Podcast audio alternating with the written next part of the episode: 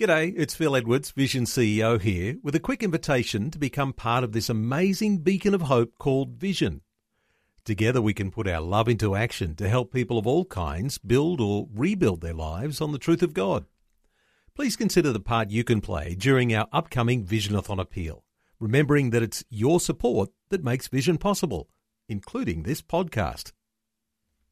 This podcast is made available by Vision Christian Media thanks to the generosity of our supporters.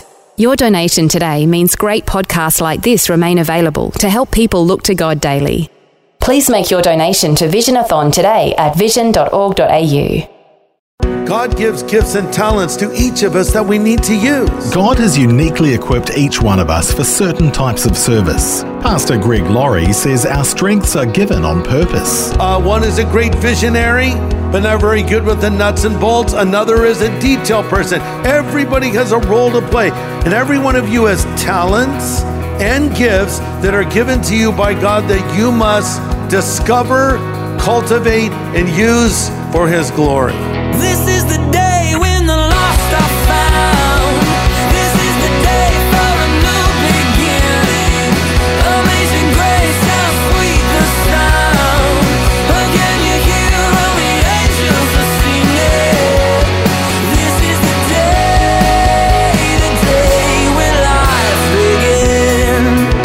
Once said, if the only tool you have is a hammer, it's tempting to treat every problem as if it were a nail.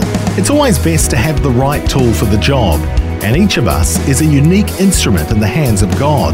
Today, on A New Beginning, as Pastor Greg Laurie continues our studies in Esther, we'll see how Esther was uniquely equipped and chosen to prevent a catastrophic annihilation of her people. And we'll see how we may be uniquely equipped to serve God in a special way in our time.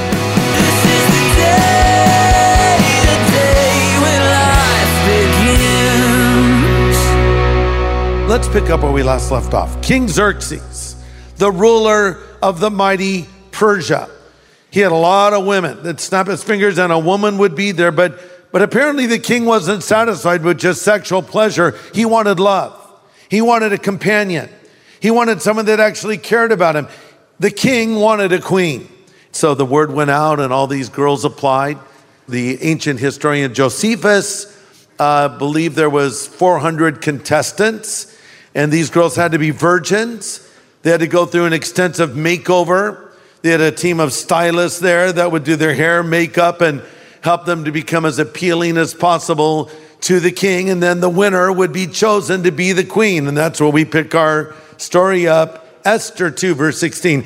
Esther was taken to King Xerxes at the royal palace in early winter on the seventh year of his reign.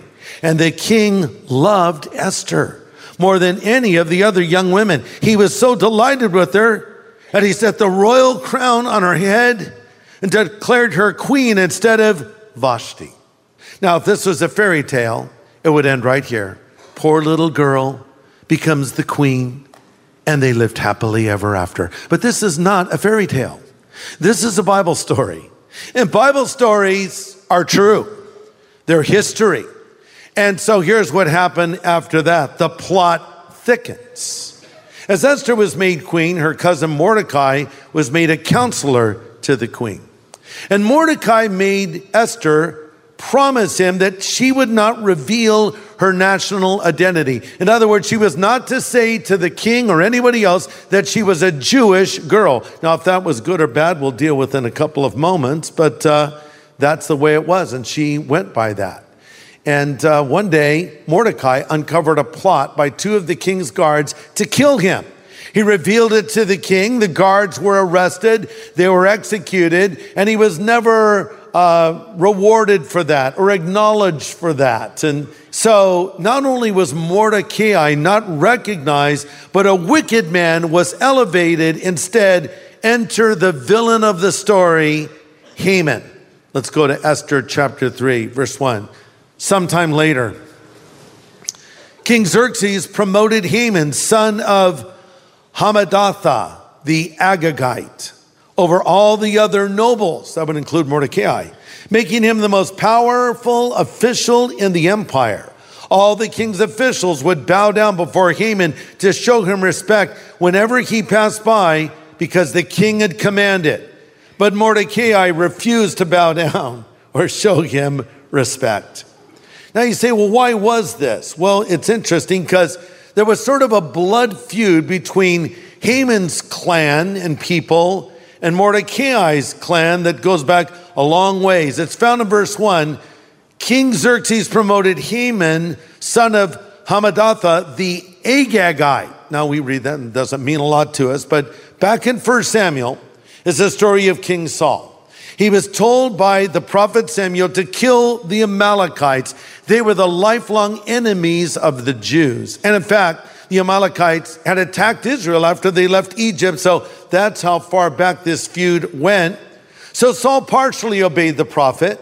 He killed most of the Amalekites, but he allowed Agag, their king, to survive. And the Agagites were the descendants of Agag. So Haman was an Agagite and Mordecai was a Jew. And so Mordecai is so ticked off that Haman won't bow before him, he decides not only is he going to die, but all of his people are going to die. This is payback time. It's sort of a precursor to Hitler's final solution. Anti Semitism. Let's destroy the whole Jewish race and wipe them off the face of the earth. So Haman goes to the king with his wicked plot. And amazingly, the king goes along with it. Says, Yeah, okay, go ahead and wipe them out because Haman promised the king a bunch of money in return. We'll get into that next time. But incredible turn of events and a lot more to discover in this book, and we'll get to that later. And so, what do we learn from what we've seen so far? Number one, when God tells you to do something, do it. God told Saul to destroy the Amalekites, including their king Agag. He didn't do it. Now Haman is a descendant of that man, and Mordecai is dealing with it years later. You know, sometimes the Lord will speak to our heart and he'll tell us to break off a relationship with someone that's pulling us down spiritually. Do you know someone like that? Someone that whenever you're around them, they just pull you down. Or worse yet, you're the person pulling someone else down. I just saw a wife nudge her husband. I'd like to know what's going on right there. But um, see, I have eyes. I can see you. I don't know if you know that. I see everything. I see it all. Yes. Uh, maybe it's giving up something that's taking over your life, something you regarded as an innocent pleasure that's now becoming something of an addiction.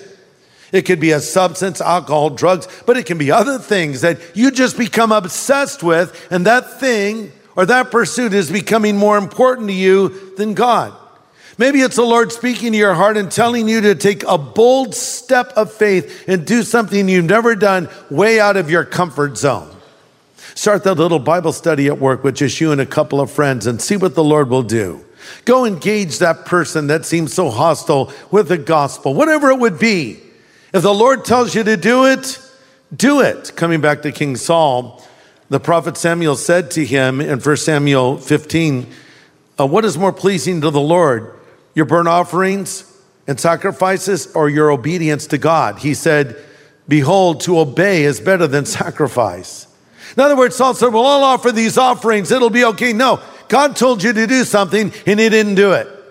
And sometimes they'll say, well, I'll go to church uh, to a midweek service this week and I'll give, you know, a little more in the offering. I'll receive communion, whatever it is. You think some little thing, some ritualistic thing is going to take the place of what God really wants from you, which is your obedience? When God tells you to do something, do it. You're listening to A New Beginning with Pastor Greg Laurie. Today, Pastor Greg is pointing out some practical lessons we can learn from the Old Testament story of Esther. Let's continue. Point number two God gives gifts and talents to each of us that we need to use. For Esther, it was extraordinary beauty. Not everybody is extraordinarily beautiful or incredibly handsome. I mean, let's just deal with reality. Some are given these abilities, some are not. I've had to struggle with this my whole life. Uh, why are you laughing? Gee, that kind of hurt. No, I meant that as a joke. Maybe one of the downsides of being beautiful as a child or a young lady, an older lady, a young man, and so forth, is people always comment on your attractiveness. She's so beautiful. You're so handsome. And, you know, they hear that. And Some of these people sometimes can end up being rather shallow because they always kind of got to the front of the line and had some advantages early on. And uh, God wants us to develop the inner person too. I've never shared this before, but because it sounds kind of prideful, but I was offered a very nice modeling contract. It was a hand modeling contract. Did you know there are hand models? So I was contacted, would- could we use your hand on the cover of our magazine? I quickly agreed until I found out the name of the magazine, Old and Decrepit. That was very depressing.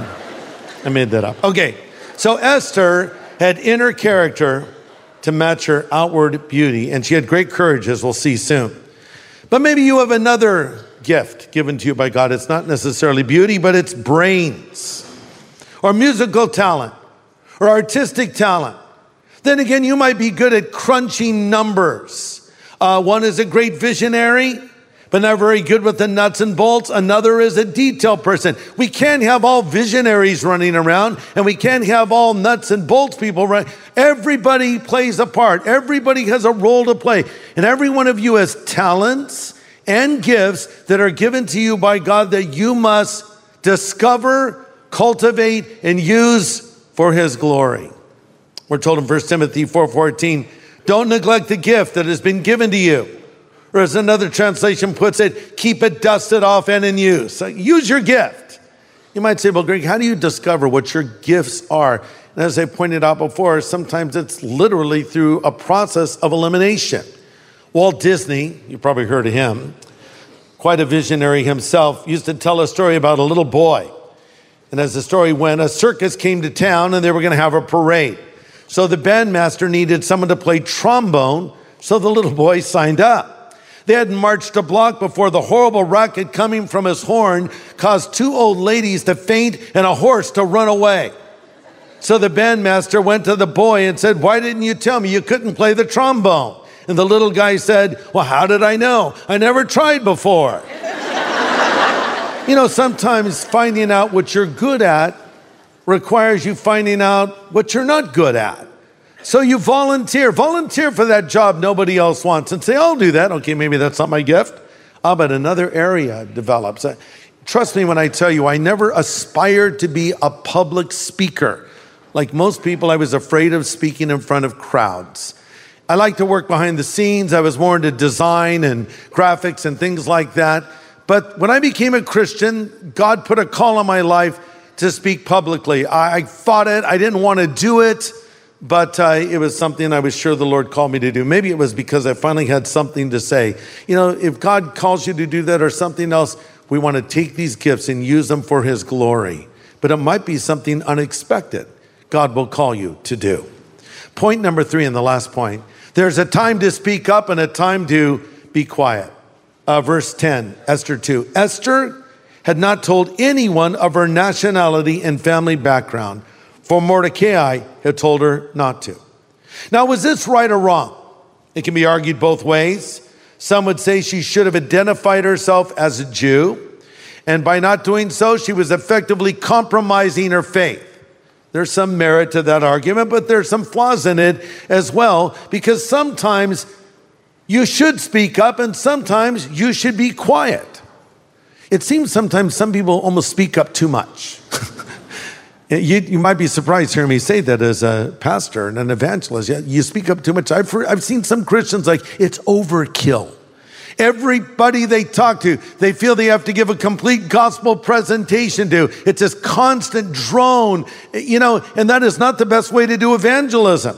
Sometimes one of the best things to do to engage a non-believer is just listen to them for a while and get to know them a little bit better. But then when the Holy Spirit prompts you to speak up, but some people are always talking, talking, but the problem is they don't back it up with their lifestyle. So you want to live that godly life. I'm telling you, it's a huge plus for the church when Christians just go out there and they're faithful to their spouses and they keep their marriages together.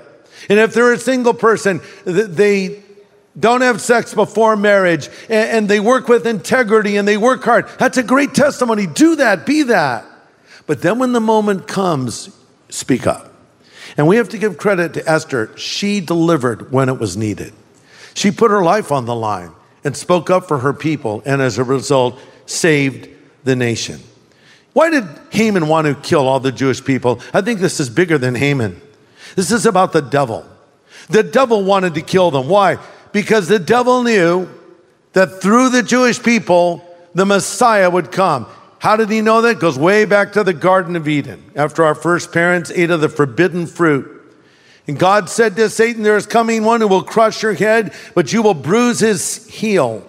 So the devil knew that Jesus was coming, Messiah was coming, and he would come as a Jew. So he tried to stop Christ from coming. He inspired the king of Egypt, the Pharaoh, to kill all those Jewish baby boys. He inspired Haman to come up with this plot to eradicate the Jewish race. And then later on, he entered the heart of Judas Iscariot to betray Christ and to help orchestrate the crucifixion.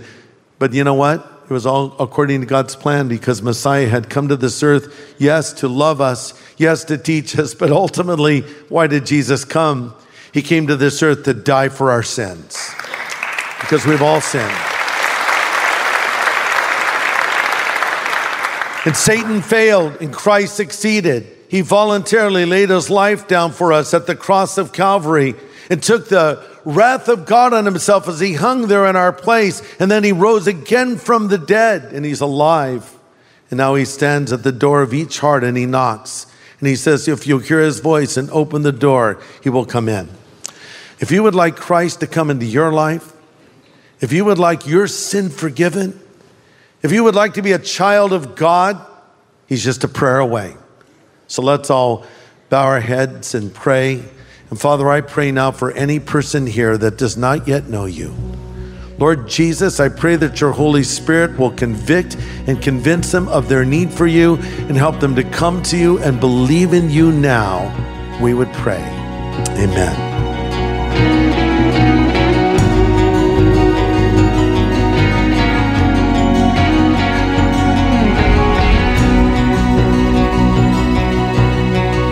Pastor Greg Laurie with an important prayer. And if you'd like to make a change in your relationship with the Lord, Pastor Greg can help you do that right now. A simple prayer is right. In fact, I would like to just pray a prayer and I would ask you to pray it after me. You might even pray it out loud. This is a prayer I've led a lot of people in over the years, and I've seen God change lives. There's no magic in this prayer. It's the God you're speaking to who will hear this prayer and answer this prayer. So if you want Christ to come into your life, if you want to be sure your sin is forgiven, if you want to be confident that you will go to heaven when you die, just pray this prayer, even out loud after me right now. Pray these words Lord Jesus, I know that I am a sinner, but I also know that you are the Savior because you died on the cross for my sin and you rose again from the dead. Jesus, come into my life and forgive me of every sin I've ever committed. I choose to follow you from this moment forward. Thank you for hearing this prayer. Thank you for answering this prayer, Lord. And I pray all of this in Jesus' name. Amen. If you just prayed that prayer and meant it, I want you to know on the authority of Scripture, God Almighty has heard your prayer and he will answer this prayer. You are now a newly minted child of God. So congratulations. You've made the right decision and welcome to the family of God. I want to send you a special gift because of that prayer you've just prayed. It's called the New Believers Growth Packet. And in it is a copy of the New Testament in a very understandable translation called the New Living Translation. It also is filled with hundreds of notes that I wrote that will encourage you in this commitment you've made to follow Christ. And there's some other outstanding materials in this little packet I'll send you as well. So order your copy today and let me be the first to say to you, congratulations and welcome to the family of God. And to get that New Believers Growth Packet, just get in touch and we'll be glad to send it right out.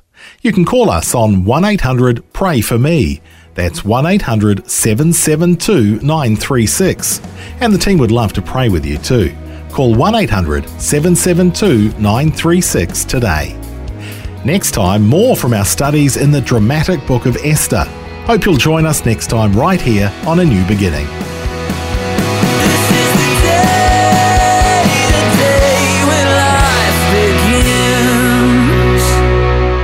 Yesterday's message from Pastor Greg Laurie was called The Plot Thickens. If you'd like to listen again, just download the free Vision Christian Media app where it's available as a podcast. Or for a copy on CD, contact Vision Christian Store on 1800 00 50 11 or at visionstore.org.au. Station sponsor. Thanks for taking time to listen to this audio on demand from Vision Christian Media. To find out more about us, go to vision.org.au.